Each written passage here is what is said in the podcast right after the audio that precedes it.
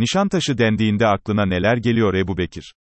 Ebu Bekir Sofuoğlu'nun üniversitelere hayasızca dil uzattığı konuşmasında bir de, Nişantaşı bölümü var. Şöyle diyor Sofuoğlu. Gidin bakın üniversitelere. Bütün Türkiye'de üniversitelerin yerleştiği yerler, Nişantaşı'na döndü. Aşağı yukarı 20 senedir Nişantaşı'nda ikamet etmekte olan bir vatandaş olarak soruyorum. Ne varmış Nişantaşı'nda Ebu Bekir? Benim göremeyip de senin gördüğün nedir Ebu Bekir? Ne olup bittiğini zannediyorsun sen bizim mahallede? O kirli muhayyilenden neler geçiyor Ebu Bekir? Nişantaşı dendiğinde, üstleri çıplak altları deri pantolonlular falan mı geliyor aklına? Kafanda kurduğun banal fantezilerin diyarı mı belledin Nişantaşı'nı? Fuhuş yuvası mı demek istiyorsun Nişantaşı'na? Burada yaşayan insanları töhmet altında mı bırakmak istiyorsun? Maksadın nedir? Hem ağzından çıkanı kulağın duymuyor, hem de, beni linç ediyorlar diye ağlaşıp duruyorsun Ebu Bekir. Ümit Özdağ da katılmış o kervana. Ümit Özdağ, bir televizyon yayınında şöyle demiş. İmamoğlu bana büyük bir terbiyesizlik yaptı. Ben buna rağmen kendisini destekledim. Yaptığı terbiyesizliği kamuoyuyla paylaşmayacağım. Kusura bakmasın ama Ümit Özdağ'ın bu yaptığı hiç şık bir davranış değil. Benim bildiğim şudur. Ya çıkar tak tak açıklarsın büyük terbiyesizlik diye nitelendirdiğin şeyi ya da hiç lafını bile etmezsin. Bana terbiyesizlik yaptı ama ne yaptığını söylemem demek, Ahmet Davutoğlu'nun, konuşursam şöyle olur böyle olur demesi kadar fena bir şeydir.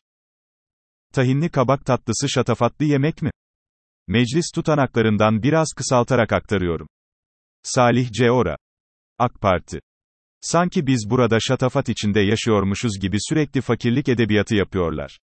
Ben akşam yemeğinde hamsi yedim ama bizi eleştiren milletvekili. CHP'li Ali Öztunç'u kastediyor.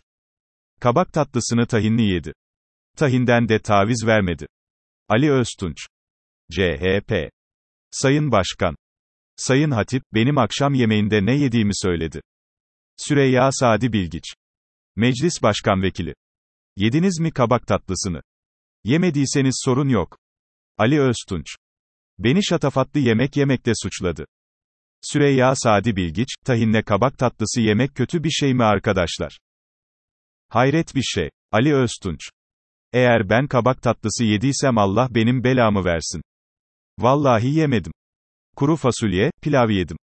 Vay arkadaş.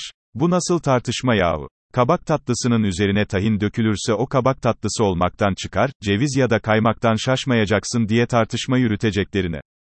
Gariban kabak tatlısını, kraliçenin tatlısı tahtına çıkarmışlar.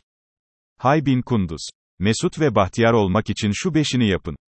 1. Siyasi fanatiklerle asla siyasi konuları tartışmayın, eğer konu açılırsa sürekli, çok haklısın, tamamen katılıyorum falan diye geçiştirin. 2. Noel Baba pandemi nedeniyle bu yıl gelemiyor.